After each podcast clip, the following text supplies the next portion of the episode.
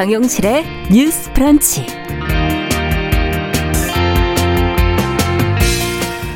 안녕하십니까, 윤지영입니다. 공군에 이어 해군에서도 여중사가 성추행 피해를 신고한 뒤 사망해 충격을 주고 있습니다. 공군 부사관 사망 사건 이후 군이 마련한 재발방지책의 실효성을 의심하게 된 상황인데요. 사건을 인지하면 곧바로 여성가족부에 알려야 하지만 해군이 뒤늦게 통보했다는 사실까지 알려지면서 비판이 일고 있습니다. 사건 처리 과정에 어떤 문제가 있었는지, 어떤 추가 조치가 필요할지 생각해 보겠습니다. 코로나19 4차 유행이 잦아들지 않고 고강도 거리두기에 대한 피로감이 쌓이면서 신규 확진자가 아닌 중증 환자와 사망자 수 중심으로 방역 체계를 전환해야 한다는 목소리가 나오고 있습니다. 하지만 정부는 아직은 이르다고 보고 있는데요. 방역 체계 전환 필요성과 백신 접종에 대한 전문가의 의견 잠시 뒤에 들어보겠습니다. 8월 16일 월요일 정용실의 뉴스 브런치 문을 열겠습니다.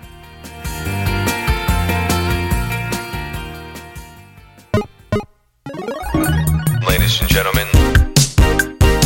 새로운 시각으로 세상을 봅니다. 정용실의 뉴스 브런치 뉴스픽.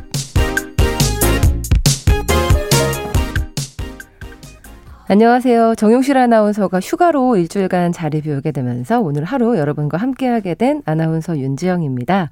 정용실 아나운서의 빈자리 오늘 1시간 동안 제가 열심히 채워드리겠습니다. 첫 코너 뉴스픽 시작할게요. 월요일에 패널 두 분과 인사 나누겠습니다. 전예현 우석대 개관 교수님, 안녕하세요. 안녕하세요. 전예현입니다. 네, 전재현 변호사님 나오셨습니다. 안녕하세요. 네, 안녕하세요. 네, 성추행 피해를 입은 공군 여중사 사망 사건의 충격이 가시지 않았는데 해군에서 유사한 일이 벌어졌습니다.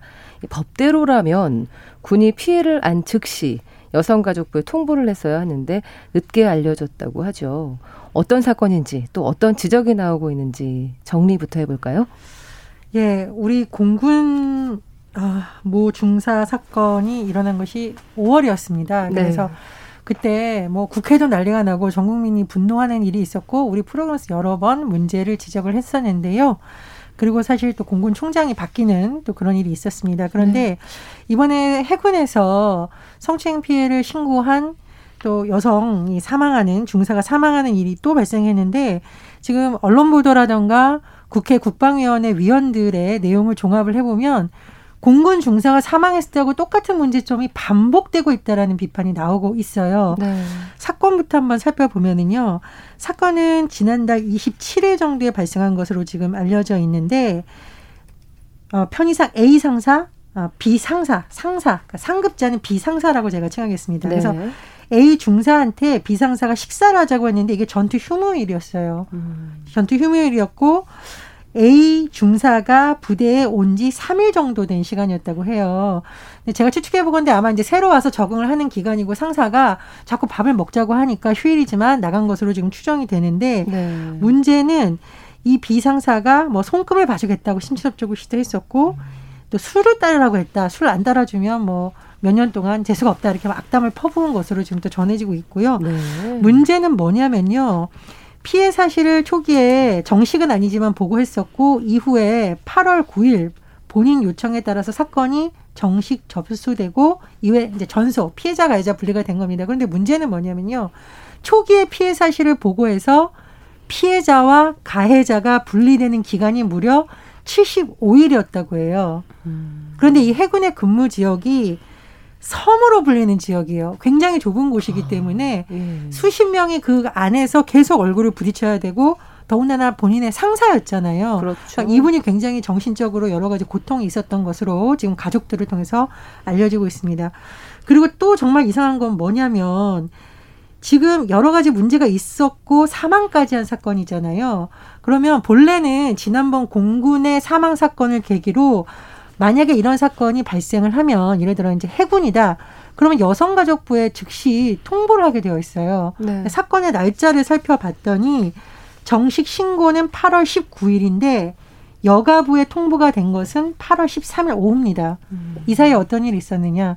12일 날 여중사가 사망한 것이 알려지고 나서야 여가부에 통보가 됐다는 거예요. 그렇군요. 이것은 성폭력 방지법 개정된 안에 비춰봐도 문제가 있는 것이고 도대체 공군에서도 이런 일이 있었는데 왜 해군에서 이렇게 대처를 하는지 지금 여러 가지 비판이 제기되고 있는 상황입니다. 예를 들면 지금 정치권에서는 국민의힘 같은 경우에는 군 수뇌부의 책임을 물어야 되고 네. 그동안의 문제점을 조목조목 짚고 있습니다. 부실급식 사건, 청해부대 코로나19 집단 감염 사태 그리고 무엇보다도 공군의 성추행 피해자 사망 사건이 있었는데 또 유사한 사건이 일어났고 늑장 대응했다라는 비판 등등을 일어서 서 국방장관을 경질해야 된다는 얘기까지 나오고 있고요. 정의당의 심상정 의원 같은 경우는 이건 군 수사를 지금 도저히 못 믿겠다. 따라서 국정조사나 특검을 해야 된다. 국회 차원의 어떤 진상조사를 하자라는 제의라는 상황입니다. 그리고 만약에 이 수사를 하더라도 여가부에서 개입을 해야 된다라는 주장이 냈고 나오고 있는데요. 말 그대로 군 자체 내 조사는 못 믿겠다. 이런 비판이 나오고 있는 상황입니다. 한국 여성정치 네트워크가 논평을 냈는데요. 아, 정말 여성가족부가 이 일에 직접 개입을 해라. 그리고 환경을 만드는데 앞장서라라고 지적을 했고요. 한국청소년연대의 경우에는 국방부 장관 경질 그리고 대통령의 대국민 사과를 요구했습니다. 네. 전재현 변호사님 뭐 덧붙여 주실 말씀 있으실까요? 일단 이 사건 같은 경우에는 사건이 발생한 게 5월 27일이고요.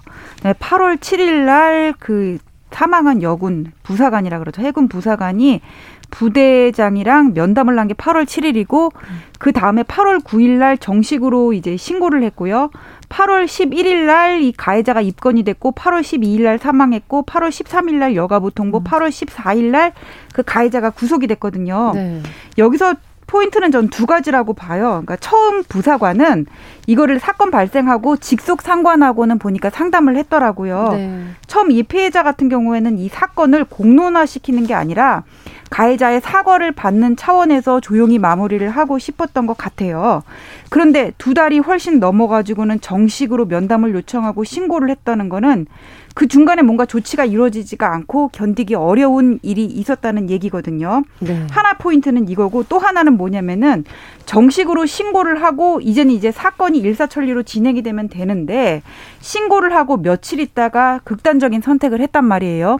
그럼 그 중간에 무슨 압력이라든지 어떤 회유 그런 것들이 들어와 있을 가능성이 있단 말이에요.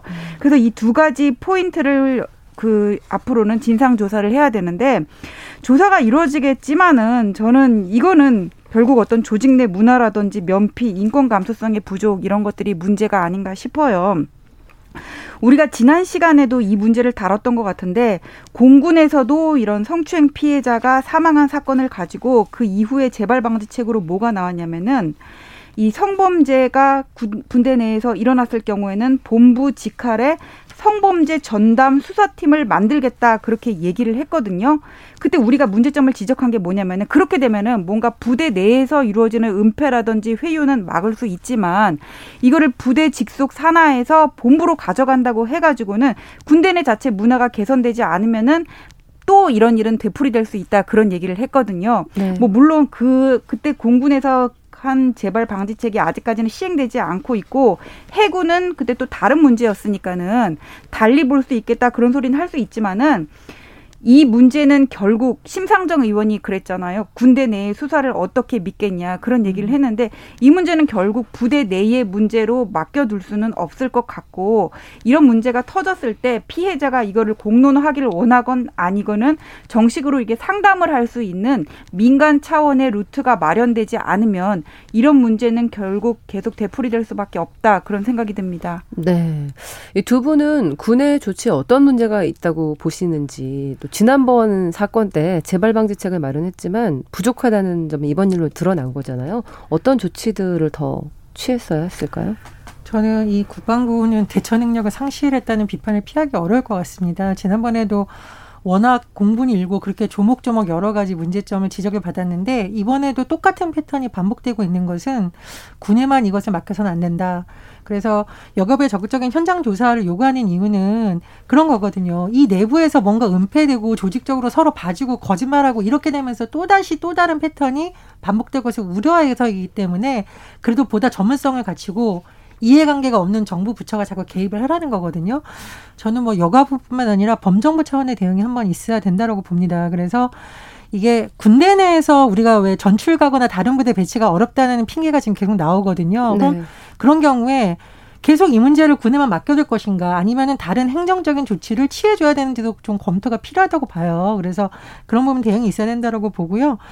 두 번째로 저는 근데 이제 이 국정조사나 특검의 필요성이 나오는 이유는 알겠는데 이게 피해자가 지금 세상을 떠난 상태이기 때문에 유가족이 보호를 받을 수 있는지 그리고 과연 어느 정도까지의 공개를 원하는지는 변호인단이나 유가족이 참여하는 한에서 굉장히 좀 섬세하게 논의가 될 필요가 있다고 생각을 합니다. 이제 수사가 진행이 되면 여러 가지 조사가 진행이 되면서 제가 현장에서 봤을 때 굉장히 우려가 되는 게 본래는 피해자를 보호하고 가해자를 징계하려는 목적이었는데 이 과정에서 엉뚱한 정보가 자꾸 유출되거나 정치인들에 대해서 가끔 악용되는 사례가 있습니다. 그래서 네. 취지에는 저는 공감을 하는데 다만 유가족들에게 이걸 잘 설명을 해주고 이 공개가 됐을 때 유가족들이 마음의 상처를 입지 않거나 이런 부분에 대해서 전문가들이 보다 섬세하게 개입을 해야 된다 이렇게 생각을 합니다. 네, 변호사님.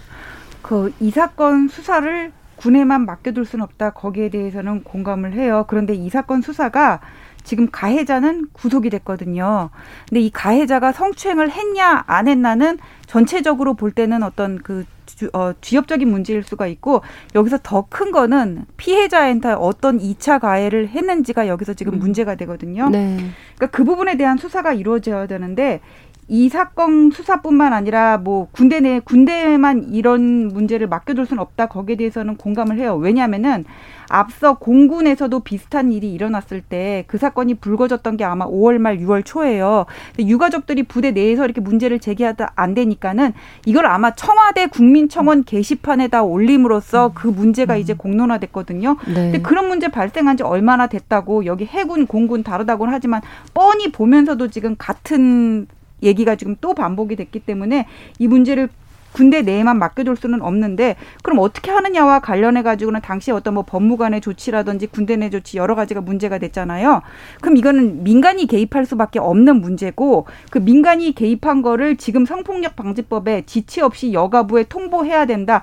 군대 내에 그 사령관의 재량으로만 하면 안 되고 여기에 대해서 피해자가 적극적인 조치를 요구할 수 있는 외구에 대해서 SOS를 할 수 있는 방안이 마련돼야 되고 그다음에 이걸로 인해서 불이익을 받을 때 확실하게 처단을 하는 그런 조치가 이제 있어야 된다고 보고요. 또 하나 짚을 거는 뭐냐면은 이런 문제가 터졌을 때 이제 인권 감수성 부족에서만 접근하는 그런 시각이 있고 또 하나는 어떤 군대 내의 기강 회의로 접근을 하는 면이 있거든요. 분명 군대는 일반적인 회사나 다른 조직과 마찬가지로 위계 질서가 명확하게 되긴 해야 돼요. 근데 그게 제도에 의한 그런 컨트롤과 어떤 사람에 의한 지휘와는 또 다른 문제거든요. 만약에 지금이 전시라고 한다면은 사령관의 명이 그런 제도나 절차보다 당연히 우선시 될 수 있겠지만은 평시에 군대 문화를 관리하는 면에서 볼 땐 지금 다시 전쟁이 일어나기는 사실 어려운 상황이니까는 볼 때는 제도에 의한 그런 구제가 우선이 돼야 되는데 이게 지금 혼재가 돼 있다는 생각이 들어요. 그래서 이 사건 수사, 그다음에 이 왜 피해자가 이렇게까지 극단적인 선택을 해야 되는지 그것 자체를 아는 것도 중요하지만 그러한 배경에 지금 우리나라의 군대가 어떤 문제가 있는지 여기에 대한 검토도 저는 필요하다고 봅니다. 네. 이런 거를 이제 국회에서 해야 되는 거죠. 그래서 국방이라든지 그런 외통위 같은 데가 있는 거 아니겠어요? 네. 이번 사건과 관련해서 두 패널 분들한테 덧붙여 주실 말씀 부탁드릴게요. 그러니까 군 문화 개선과 관련해서 아마 민간이 참여하는 위원회나 이런 걸 계속 구성을 하겠다라고 하는데 네. 민간위원이 들어가서 제안을 하는 것도 좋은데 사실은 현장에서 이게 실행이 돼야 된다. 그렇죠. 그런 건 강조를 하고 싶고요. 제가 이제 현장에서 봤을 때 피해자들이 가장 절망할 때가 언제냐면 사건이 발생했을 때도 문제지만 사건을 신고하고 난 이후에 동료와 상사의 반응이 어떠냐입니다. 그렇죠. 제가 똑같은 사건을 좀 비교를 해보면 한 사건 같은 경우에는 신고를 했어요. 동료들이 남자고 여자고 상관없이 나서서 네 잘못이 아니고 너한테 이런 행동을 한 사람이 나쁜 사람이야. 너가 만약 불이익을 받는다면 우리도 가만히 있지 않겠어. 넌 피해자고 잘못은 저 사람이 한 거야. 라는 분위기가 조성이 됐어요. 그래서 이분이 잘못을 한 상사에 대해서는 징계가 내려졌고 네. 이분 회사 생활을 초기엔 좀 힘들었지만 그 다음에 오히려 꿋꿋이 잘 했습니다. 그런데 또 다른 사례는 어떤 사례가 있었냐면요. 신고를 했는데 이 동료들이 야, 너 때문에 우리 부서 평점 다 깎이게 생겼어. 너 때문에 우리 상사가 승진을 못하니까 우리도 순차적으로 승진할 기회가 놓쳐졌어. 너는 우리 부서의 말썽꾸러기 골칫거리한 식으로 문화가 되면서 네. 이분이 굉장히 고통스러워하고 결국은 이게 굉장히 여러 가지 2차 가해 뭐 신고, 수사, 소송까지 가는 일이 있었어요. 그래서 이런 부분을 우리가 좀 잘 봐서 피해가 발생하지 않은 것도 중요한데 피해자가 신고를 했을 때 우리가 어떤 문화로 어떻게 대처해 주느냐도 매우 중요하다. 좀 이런 말씀 꼭 드리고 싶습니다. 네. 이제 군대와 관련해가지고는 각계에서 논의가 있고 대선 주자들도 이제 공약을 내놓을 텐데 그때 이제 뭐 모병제를 얘기를 하는 사람들도 있고 여자도 똑같이 군대에 가야 된다 그런 얘기를 하는 사람들이 있어요. 근데 이런 식으로 군대 문화가 있는 그런 상황 하에서는 그런 공약들이 얼마나 현실성이 있고 누가 자원해서 군대를 갈까 특히 여성들이 그런 생각이 들거든요. 그래서 남자들은 대부분 군대 문화를 겪었으니까는 저보다는 잘 알 거라고 생각을 해요. 그래서 이런 부분들을 어떻게 개선을 해야 될지에 대해서는 공약을 내놓는 사람을 아직까지는 보지는 못했거든요. 그래서 이런 부분부터 먼저 전제가 돼야 그 다음에 모병제, 징병제 이런 얘기까지 할 수 있는 게 아닌가 순서가 그런 생각이 듭니다. 그러니까요. 우리나라에서 군대에 대해서 좀 거친 표현인데 군대에 끌려간다 이런 네. 표현 쓰잖아요. 그렇죠. 그거는 가고 싶은 군대를 만들어야 되는 과제가 빨리 풀려야 모병제를 하든 뭐 남녀 공통 징병제를 하든 적어도 국방의 의무를 하면서 공포감을 느끼는 일은 없어야 되는 거잖아요. 그래서 네. 지금 방송 일부 프로그램을 보니까 가고 싶은 군대라는 기획을 해서 바뀌는 세대의 문화를 맞추고 인권이라든가 뭐 심지어는 우리가 먹는 것 이런 것도 문제가 지금 되고 있는데 그런 걸 바꾸고 있는데요. 군에서 그런 부분도 좀 같이 들여다봤으면 합니다. 네. 자, 오는 8월 24일이죠. 도쿄에서 패럴림픽이 시작이 됐는데요. 30년 역사를 가진 패럴림픽의 MVP상인 황현대 성취상이 이번 패럴림픽에서 사라진다고 합니다. 이 상의 존재를 최근에 보도를 통해 알게 되신 분들이 참 많을 텐데요. 황현대 선생이 어떤 인물이고 또 어떤 상인지 그리고 이 상이 없어지게 된 이유를 함께 살펴보겠습니다. 예, 황현대 성취상이 뭔지 잘 모르시는 분들도 계실 것 같아요. 네. 이제 패럴림픽은 장애를 가진 분들이 출전하는 올림픽을 이제 패럴림픽이라고 얘기를 하는데 이게 24일부터 도쿄에서 시작이 되고요. 보통 올림픽 이후에 패럴림픽을 이제 진행을 하는데요. 네. 우리가 올림픽에 나가가지고는 좋은 성과를 내면 금메달, 은메달, 동메달 이런 걸 딴단 말이에요. 근데 패럴림픽 같은 경우에는 이런 성과를 가지고 상을 주는 거 말고도 황현대 성취상이라는 게 있어요. 그러니까 예를 들어서 내가 1등은 못했다고 할지라도 뭐 하반신 마비임에도 불구하고 뭐 완주를 한 사람 뭐 그런 분들에 대해서 이제 노력상, 일종의 노력상, 성취상 같은 거를 주는 게 황현대 성취상인데 이거는 해마다 패럴림픽이 끝날 때 남녀 선수 한 명씩을 선정해서 주는 거고요.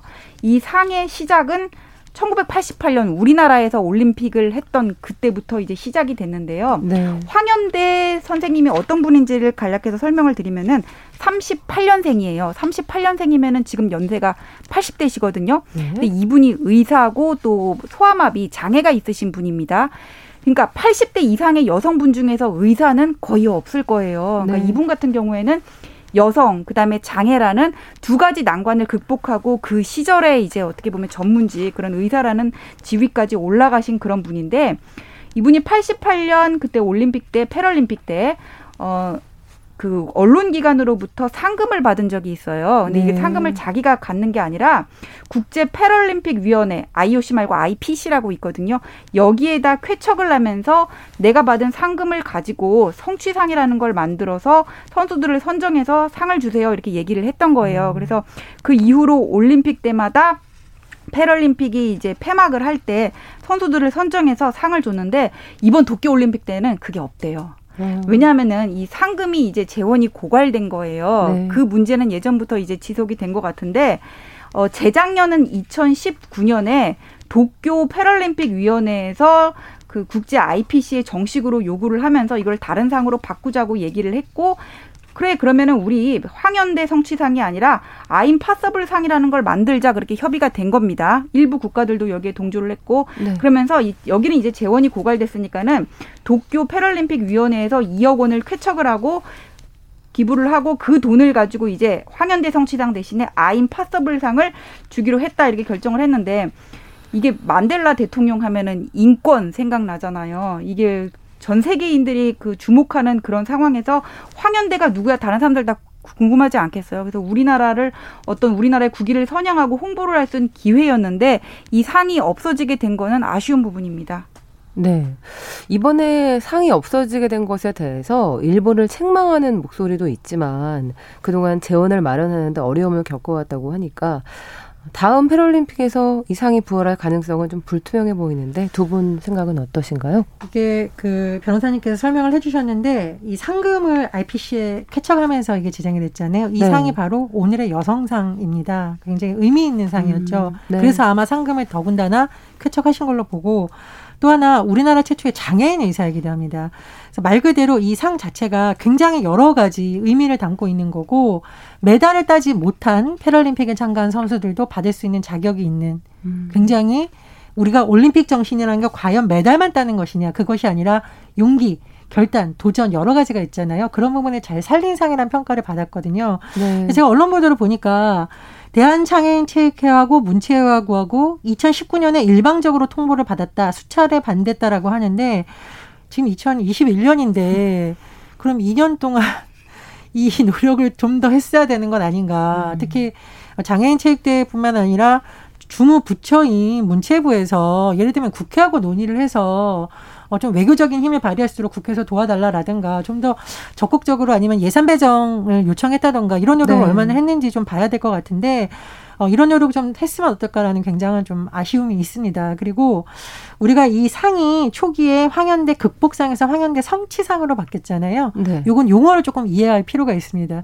이건 제가 옛날에 저희 프로그램에 같이 출연했던 송문희 박사님한테 한번 혼나면서 배운 건데 네. 장애를 더 이상 극복할 것이라고 생각하지 말아달라. 맞아요. 예. 그렇죠. 그 점을 강조를 했기 때문에 아마 이 상의 이름도 장애인 극복상이 아니라 황현대 극복상이나 황현대 성취상으로 바뀐 것 같습니다. 그래서 장애를 바라보는 관점 자체를 바꾸는 데 굉장히 또 기여한 상이기 때문에 저도 굉장히 아쉽더라고요. 이런 상을 사실 만들어서 국제대회에서 수여한다는 것 자체가 쉽지 않은 과정인데 좀 부활이 됐으면 하는 마음이 있고요. 문체부라든가 국회 차원에서 좀 더 많이 지원책을 고민했으면 합니다. 네, 맞아요. 장애는 극복해야 될 대상이 아니라 뭔가 받아들이고 성취해 나가야 될 대상이라는 거 참 중요한 것 같습니다. 네, 전 변호사님. 예, 그 황현대 성취상이라는 걸 이제 그만하자고 한 계기가 재원이 부족했다는 거잖아요. 그러면서 일본에서 2억 원 쾌척해가지고는 아임파서블 상이 도쿄올림픽부터 만들어지게 됐는데 왜 하필 이게 일본이에요? 그리고 우리나라가 무슨 2억 원 정도 쾌척할 정도 재력이 안 되는 건 아니잖아요. 이건 20억이라도 쾌척을 하면서 기부를 하면서 이 상을 유지했어야 되는 거고 그리고 아까 말씀하셨지만 2019년부터 이런 논란이 있어놨잖아요. 그동안에 뭐 했냐고요. 이게 뭔가 우리나라가 스포츠 외교에서 이런 일도 할 수 없을 정도로 일본보다 떨어지는 거는 아니잖아요. 저는 이거 관심 부족이라고 보거든요. 저번에도 얘기를 했지만은 스포츠와 관련해서 아직까지 도제시 교육이 성행을 하고 뭔가 이렇게 공부 대신에 학생들이 선수들이 학업 대신에 운동에만 매달리는 현실 지적을 했었잖아요. 그런 것뿐만 아니라 이런 거 하나하나가 다 선진국으로 갈 수 있는 어떤 잣대가 될 수 있는 건데 이런 식으로 어떤 세계의 우리나라 그 괜찮은 분을 황현대 씨라는 괜찮은 분을 소개할 수 있는 그 기회 우리나라 국위를 선양할 수 있는 기회를 놓친 거잖아요. 그래서 아직까지 갈 길은 멀었다는 생각이 듭니다. 좀 더 노력을 해야 되겠다. 그렇게 결론을 내리고 싶어요. 그 2024년 파리올림픽하고 파리 패럴림픽의 모토가 공존 통합이에요. 네. 그래서 처음으로 그 엠블렘을 올림픽과 패럴림픽 같이 사용하는 것도 굉장히 주목을 받았고 언론에서 이걸 좀 더 저는 달았으면 하는 게 있는데 여성과 남성의 비율도 50대 50으로 맞췄습니다. 이게 가능할까 싶은데 이걸 가능하게 하기 위해서 일부 종목을 조정까지 하겠다라고 파리올림픽 조직위에서 밝힐 정도입니다. 그래서 네.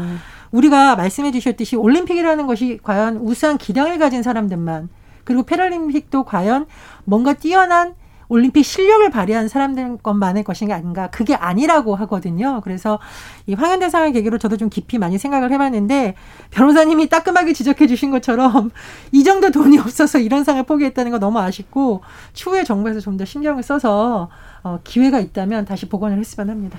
네, 88년도에 만들어졌으면 30여 년이 훌쩍 지난 상인 건데 사실 우리 국민들도 이번 보도를 통해서 알게 된 분들이 많잖아요. 우리 모두가 관심을 갖는 거에서부터 시작이 돼야 정부도 또 노력하는 데 의미가 있지 않을까 싶은데요. 그렇습니다. 패럴림픽과 관련해서 이 상을 황현대상을 받았던 분이 몇십 년이 지난 후에 내가 이렇게까지 사회생활을 할 수 있었던 것은 이 황현대상 성이었다라는 수감을 밝힌 적이 있어요. 네. 그냥 상이 아니라 많은 세계의 사람들에게 자부심과 스포츠 정신 그리고 장애인에 대한 편견을 없애주는 상이라는 의미를 좀 새겨서 꼭 부활됐으면 합니다. 네, 예, 그 없어지는 거 부활하는 거는 유지를 하는 거보다 더 어려워요. 우리나라에 지금 각종 위원회 정부 재원 투입되는 데 많은데 좀 일을 잘하자. 지금 시간 다 됐으니까는 이 한마디로 그냥 끝을 맺고 싶습니다. 네, 오늘 두 분 말씀 고맙습니다. 뉴스픽 전재현 변호사, 전예현 우석대 객원 교수와 말씀 나눴습니다. 뉴스브런치 함께하고 계신 지금 시각 10시 30분입니다. 라디오 정보센터 뉴스 듣고 오겠습니다. 국민의당 안철수 대표는 국민의당과 국민의힘의 통합을 위한 노력이 멈추게 됐음을 매우 안타까운 마음으로 말씀드린다고 밝혔습니다. 안 대표는 단지 합당을 위한 합당 또는 작은 정당 하나 없애는 식의 통합은 정권 교체를 위해서도 결코 바람직하지 않다는 결론에 이르렀다고 언급했습니다. 코로나19 예방접종 대응 추진단에 따르면 지난 14, 15일 백신 접종 후 이상 반응이 의심된다며 보건당국에 신고한 신규 사례는 총 1,726건입니다. 신규 사망신고는 3명으로 모두 화이자 백신 접종자였으며 추진단은 전문가 평가를 거쳐 접종과의 관련성이 있는지 평가할 예정입니다. 경찰청 국가수사본부는 이달 18일부터 10월 18일까지 2개월간 보이스 메신저 피싱 등 전기통신 금융사기 주요 범행수단을 특별 단속합니다. 단속 대상은 차명 전화와 차명 통장, 불법 전화번호 변작 중계기, 불법 환전 등입니다. 맨체스터 시티와 2021-22 잉글랜드 프로축구 프리미어리그 1라운드 개막전에서 결승포를 쏘아올린 토트넘의 손흥민이 영국 BBC 2주의 팀에 이름을 올렸습니다.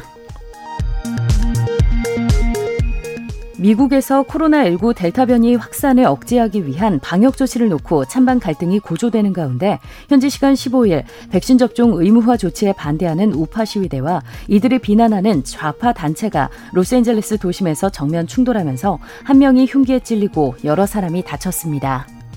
지금까지 라디오 정보센터 조진주였습니다.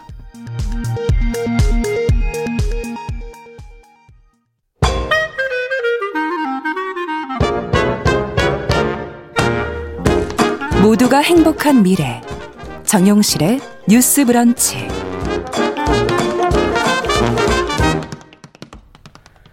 우리 사회 이슈에 대한 전문가 의견을 들어보는 월요 인터뷰 시간입니다.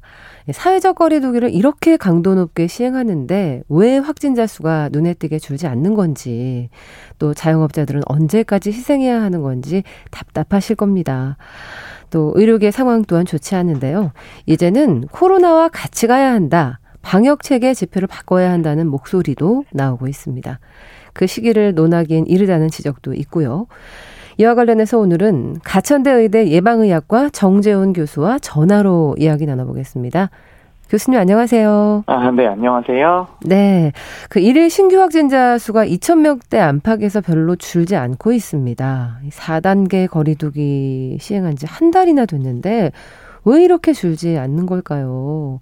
언제까지 이렇게 상황이 계속될 건지, 더 나빠질 수도 있는 건지 궁금하고 걱정됩니다. 네, 일단 델타 변이 바이러스가 이제까지 변이 중에서 가장 감염력이 높고요. 네. 우리나라에서는 기존 유행 바이러스 대비 약 1.7배 정도의 전파 능력을 보이고 있는데요. 수도권 4단계라는 강도 높은 사회적 거리 두기가 확진자를 감소시키지는 못하지만 그래도 델타 변이 바이러스의 전파 능력을 효과적으로 통제하고 있다고는 봐야 됩니다. 그래서 4단계 조치가 발령된 최초 2주 동안은 사회적 거리 두기가 유행 규모를 거의 40% 정도 줄이는 효과를 보였거든요. 네. 그러나 이제 사회적 거리 두기가 국민의 인내심이라는 자원을 소모하기 때문에 같은 효과가 계속해서 나오진 않고요. 그래서 3주차가 지나고 나서부터는 사회적 거리 두기의 효과가 감소하고 있는 상황입니다. 앞으로도 효과는 계속 떨어질 것으로 예상이 되고요. 그 사이에 델타 변이의 비율이 급격하게 증가해서 사실상 100%를 차지를 하고 있는데요. 지난주에 확진자가 늘어난 이유는 이런 사회적 거리 두기가 효과가 감소하고 있고 델타 변이 바이러스가 이제 우세종이 아니고 독점화가 된 정도이거든요. 네. 그렇기 때문에 강도 높은 사회적 거리 두기는 확진자를 줄인다고 보기보다는 접종까지의 시간을 좀 버는 지연 작전이라고 볼 수 있고요. 네. 그리고 이제 이렇게 시간을 버는 사이에 백신 접종률이 많이 높아져야 되는데 네. 일회 접종률이 약 10% 정도 증가한 데 그쳤거든요. 따라서 지금의 확산세는 당분간 유지될 가능성이 높습니다. 그렇군요. 이 신규 확진자 대신 중증 사망자 수를 주요 지표로 관리하는 이른바 위드 코로나로 방역 체계를 전환하자라는 이야기들이 많이 나오고 있거든요. 그 이유가 뭘까요? 델타 변이 바이러스가 전파력이 매우 높기 때문에 특정 퍼센트의 접종률을 달성을 해서 집단 면역을 이루려는 계획 자체가 조금 어려워졌고요.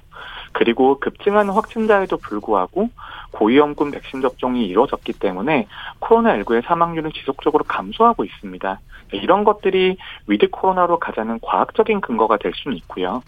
문제는 전 세계적으로 위드 코로나로 이행하는 국가들이 속속 등장하고 있고 국민의 피로감이 매우 크기 때문에 이제 이런 이야기가 지지를 얻어나가고 있다라고 봐야 될 것 같습니다. 네, 정부는 방역체계 전환은 아직 이르다. 접종률 70%가 넘는 11월 이후에나 논의가 가능하다고 이야기하고 있는데 교수님께서도 위드 코로나로 방역체계를 전환할 필요가 있다고 보시는지요?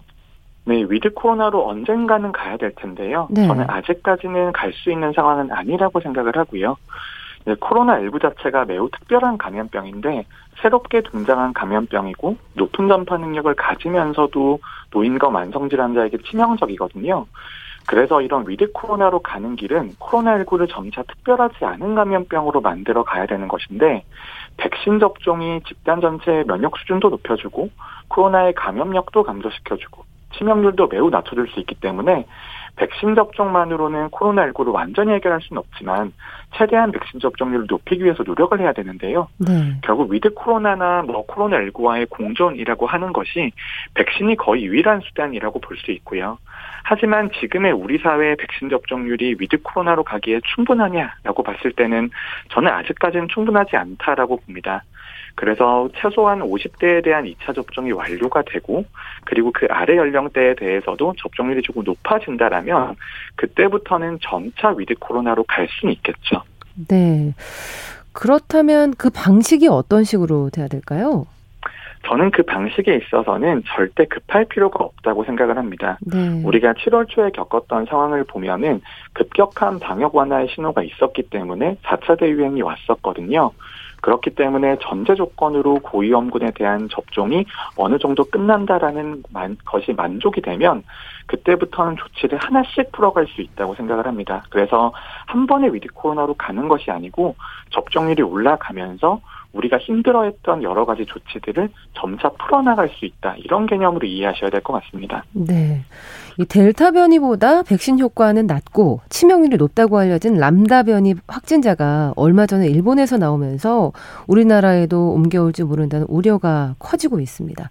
이 세계보건기구도 각국이 람다 변이 대책을 마련해야 한다고 지적했는데 이 람다 변이 대응책으로는 어떤 것들이 고려돼야 할까요? 부스터 샷으로 가능할까요? 네, 이제 람다 변이 같은 것들이 나오고 국민들이 많이 우려를 하고 계시는데 네. 람다 변이가 변이의 마지막도 아닐 것이고요. 그 다음에 나오는 변이 바이러스는 이전 변이 바이러스에 비해서 전파력과 백신 회피 능력이 더 커져 있을 겁니다. 하지만 이 변이 바이러스에 대한 대응도 본질적으로는 지금 대책과 다르지 않다라고 보고요. 그러니까 백신 접종이 매우 중요한 요소인데요. 부스터 백신 접종이 현재 유행을 막는 데도 도움이 되겠지만 장기적으로 변이 바이러스에 대한 효과를 늘리는 데에도 매우 도움이 됩니다. 그러니까 델타 변이만 해도 1회 접종만으로는 감염 예방 효과가 많이 떨어지는데 네. 2회 접종을 하면 그래도 좋은 효과가 나옵니다. 그런데 이 2회 접종이라고 하는 것도 일종의 부스터 백신이고요. 만약 한 번 더 접종을 한다면 변이에 대해서 대응하는 능력이 생길 수 있기 때문에 저는 부스터 백신에 대해서는 조금 더 전향적으로 접근해야 된다라고 보고요. 우리가 2월 달에 처음 접종하신 분들도 2회차 접종하신 지가 거의 3개월, 4개월 정도가 지나가고 있는데 접종 완료를 했다고 하더라도 6개월 정도 지나가면 효과가 감소할 수 있다는 여러 보고들이 있습니다. 그렇다고 한다면 우리나라도 올해 안에는 고위험군에 대해서 부스터 백신 접종을 시행해야 될 가능성이 있고요. 거기에 대해서 백신 공급 계획을 정부가 더 철저하게 수립할 필요가 있습니다. 네. 또 의중증 환자가 증가하면서 의료 체계에도 과부하가 걸리고 있는데요. 이와 관련해서 젊은 층의 1차 백신 접종보다는 고위험군의 2차 접종에 주력해야 된다는 지적이 나오고 있습니다. 이 부분도 좀 설명해 주시죠. 네, 아까 말씀드렸던 것처럼 코로나19는 매우 특별한데요. 그 이유가 높은 전파력을 가지면서도 노인 만성질환자들에게 매우 치명적이기 때문입니다. 네. 그래서 코로나19를 점차 특별하지 않은 감염병으로 만들어 가야 되는데 특히 코로나19의 치명률을 낮게 유지하는 것이 중요합니다. 수두와 홍역이 델타 변이 바이러스와 비견될 정도로 높은 감염력을 가지고 있지만 인류와 함께 공존을 하고 있거든요. 그 이유는 치명률이 감당 가능할 정도로 낮기 때문인데 만약 50세 이상 고위험군에 대한 백신 접종 완료가 이루어진다라면 그때부터는 정말 코로나19가 비교적 평범한 감염병이 될 수 있기 때문에 저는 감염 확산 예방 능력 같은 것들을 보면서 인구 전체에 대한 1차 접종률을 높이는 것보다 고위험군들에 대한 보호를 하루빨리 완료하는 게 우리 사회가 코로나19에 대해서 버티는 능력을 더 강화할 수 있다고 생각합니다. 네. 이제 현재 18세에서 49세 백신 예약이 시작이 돼서 진행 중인데 예약률이 낮다고 합니다. 사회활동이 가장 활발한 연령대인 만큼 이들의 접종도 참 중요해 보이거든요. 이 백신 접종과 관련해서 당부하실 것이 있다면요? 네, 저는 지금의 예약률이 낮다고 생각하진 않습니다. 하지만 델타 변이 바이러스를 극복을 하기 위해서는 예약률이 조금 더 높아질 필요가 있고요. 네. 그리고 백신 접종만으로 코로나19를 완전히 해결할 수는 없지만 최대한 백신 접종률을 높이는 게 매우 중요한데 백신이 전문가들이 100% 안전하다, 100% 효과적이다라고 말씀드리는 것은 아닙니다. 하지만 우리가 하고 있는 코로나19 관련 대책 중에서는 가장 안전한 방법이고 가장 효과가 좋은 방법이거든요. 네. 그래서 접종을 했을 때 얻을 수 있는 이익이 손해보다는 훨씬 더 큰 상황이고 그리고 이 판단은 연령대가 어려진다고 해서 달라지지 않습니다. 그리고 만약 접종을 하지 않는다면 언젠가는 감염되는 일밖에 남지 않았거든요. 그것보다는 백신 접종이 훨씬 더 안전하다라는 말씀을 드리고 싶습니다. 네, 현재로서는 이제 백신 접종이 유일한 해결책인데 치료제에 대해서는 언제쯤 나올 거로 보시나요? 네, 저는 치료제에 대해서는 예상하기는 어렵지만 그래도 네. 치료제보다는 백신 접종이 훨씬 더 우선될 수 있는 것이라고 생각을 하고요. 생각을 해보면 감염되고 치료하는 것보다 감염되지도 않게 막아주는 것이 더 효과적일 수 있기 때문에 우리가 치료제에 대해서 기대는 해볼 수가 있지만 네. 치료제가 나온다는 전제하에 정책을 수립하는 건 위험할 수 있다고 생각합니다. 네, 오늘 말씀 잘 들었습니다. 고맙습니다. 네, 감사합니다. 네, 월요 인터뷰 오늘은 코로나19 방역체계 전환 필요성과 백신 접종 상황에 관련돼서 가천대 의대 정재훈 교수와 이야기 나눴습니다. 여러분은 지금 KBS 1라디오 정용실의 뉴스 브런치와 함께하고 계십니다.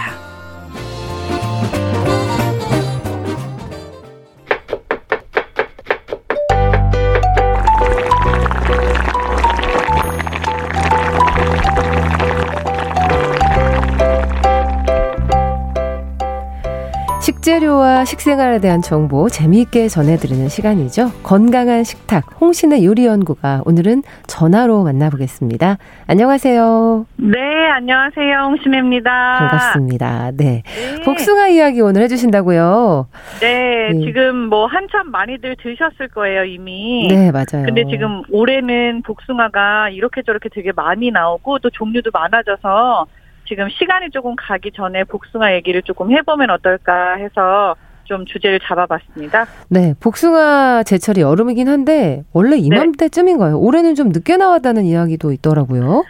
올해 이제 그 봄 정도에 비가 상당히 많이 왔었잖아요, 또. 맞아요. 그렇게 하고 조금 기후 변화 때문인지 복숭아 철이 약간 조금 딜레이가 됐어요. 조금 늦어졌어요, 조금씩. 네. 어떻게 보면은 뭐 우리가 처음에 맞이하는 딱딱한 복숭아라고 하는 것들이 있잖아요, 네. 백도 중에서. 근데 그런 것들도 초반에 원래는 와야 되는 시기보다 한 1, 2주 정도 좀 늦어지기도 했고요. 지금 이제 황도가 제철인 시즌이에요. 네. 8월이 들어가면서 노란 복숭아들이 많이 나와야 되는데 아직까지는 이제 황도가 뭐 예전에 비해서 물량이 그렇게 많은 편은 아니라고는 해요. 아, 그렇군요. 네. 늦게 나와서인지 올해는 그 딱봉과 그 말봉을 네. 같이 봤던 것 같습니다. 네, 맞습니다. 복숭아 네, 네, 종류가 참 많잖아요. 네. 그 종류별로 출하 시기가 다 원래는 다른 거죠? 뭐, 네, 복숭아 종류별로 약간, 뭐, 출하 시기라고 하는 건 이제 소비자 입장이긴 합니다만, 수확할 수 있는 시기들이 조금 달라요. 그리고 뭐, 재배 지역에 따라서도 약간씩 다르기는 한데, 아까 아나운서님 말씀하셨던 것처럼, 그러니까 딱복이라고 하죠. 딱딱한 네. 복숭아, 그리고 물복, 그래서 약간 물렁한 복숭아, 이렇게 따로따로 나뉘기는 하는데, 처음에 복숭아 시작할 때 맛보시는 거 혹시 색깔을 기억을 하시면 이제 빨간 복숭아가 먼저 나와요. 네. 우리가 흔히 말하는 천도 복숭아라고 하는 것들 있잖아요. 맞아요. 네. 근데 그 천도 복숭아는 또 엄밀히 따지면은 그냥 완전한 복숭아라기보다는 복숭아가 진화가 되면서 자연적으로 자생을 하게 된 다른 종류의 복숭아라고 해요. 네. 그래서 대부분 우리가 복숭아라고 한다면은 왜 복숭아 알레르기가 있어 이렇게 얘기하시는 분들 많은 것처럼 복숭아 겉껍질에 약간 솜털 같은 게 있는 것들을 다 복숭아라고 통칭을 하거든요. 네. 근데 천도복숭아 같은 경우에는 아예 이름이 넥타린이라고 다르게 부르기도 하는데 이거는 복숭아의 일종은 맞지만 자기들이 자생적으로 약간 돌연변이화된 거라서 겉에 솜털이 아예 없는 복숭아예요. 그래서 이렇게 다른 것들인데 천도복숭아가 먼저 나오기 시작하면서 이제 말씀하신 것처럼 딱딱한 복숭아 나오고 그게 이제 백도 일종인 거죠. 그렇게 네. 하고 나서 황도가 나오고 이런 식으로 조금씩 바뀝니다. 저 같은 평범한 소비자들은 복숭아 종류를 그냥 뭐 백도, 황도 정도로 구분하고 있는데 네. 이 두 가지는 색깔 말고 어떤 차이가 있을까요? 맛적으로는 확실히 차이가 엄청나게 커요. 그리고 저 같은 경우는 개인적으로 황도를 좋아하는데 혹시 네. 아나운서님은 어떤 복숭아를 좋아하세요? 저는 딱딱한 걸 좋아합니다. 아, 근데 올해는 너무 짧았어요. 나오는 맞죠. 기간이. 그 네. 딱딱한 복숭아. 아까 그래서 딱딱한 복숭아하고 황도하고 시기가 겹친다라고 말씀을 하셨던 것 같아요. 네, 맞아요. 근데 올해는 딱딱한 복숭아 보기가 진짜 생각보다 되게 힘들었고 생각보다 딱딱하지도 않았던 것 같아요. 그렇더라고요. 네, 그것도 되게 특이한 점 중에 하나인데 이제 말씀하신 것처럼 종류가 백도가 있고 이제 속이 하얀 거죠. 그리고 황도가 있고 이렇게 두 가지 종류로 나뉘었다면은 그 이후에 그러니까 외국 외래종이긴 한데 스페인에서 만들어지기 시작한 이거를 UFO 복숭아라고도 해요. 납작 복숭아. 아, 그거 있어요. 맛있죠. 그렇죠? 해외 나가면 볼 수 있는 거. 맞습니다. 해외에 나가서 여행 가서 유럽에서 먹었던 걸로 기억들을 많이 하시는데 지금은 한국에서 재배가 되게 많이 돼요. 아, 그렇군요. 네, 가격대가 약간 있지만 지금 현재 황도 나오는 시즌에 같이 나오고 있어요. 그래서 요즘에는 이거를 한국에서도 쉽게 구하실 수가 있고 그리고 또 아까 말씀드린 것처럼 천도 복숭아도 있잖아요. 네. 이것도 이제 초반에 복숭아 시장을 조금 주름 잡는 그런 친구고 그리고 신비 복숭아라고 하는 거 혹시 들어보셨어요? 이게 그 아주 더 짧은 시절 동안 나온다 그래서 저도 사 먹어봤거든요.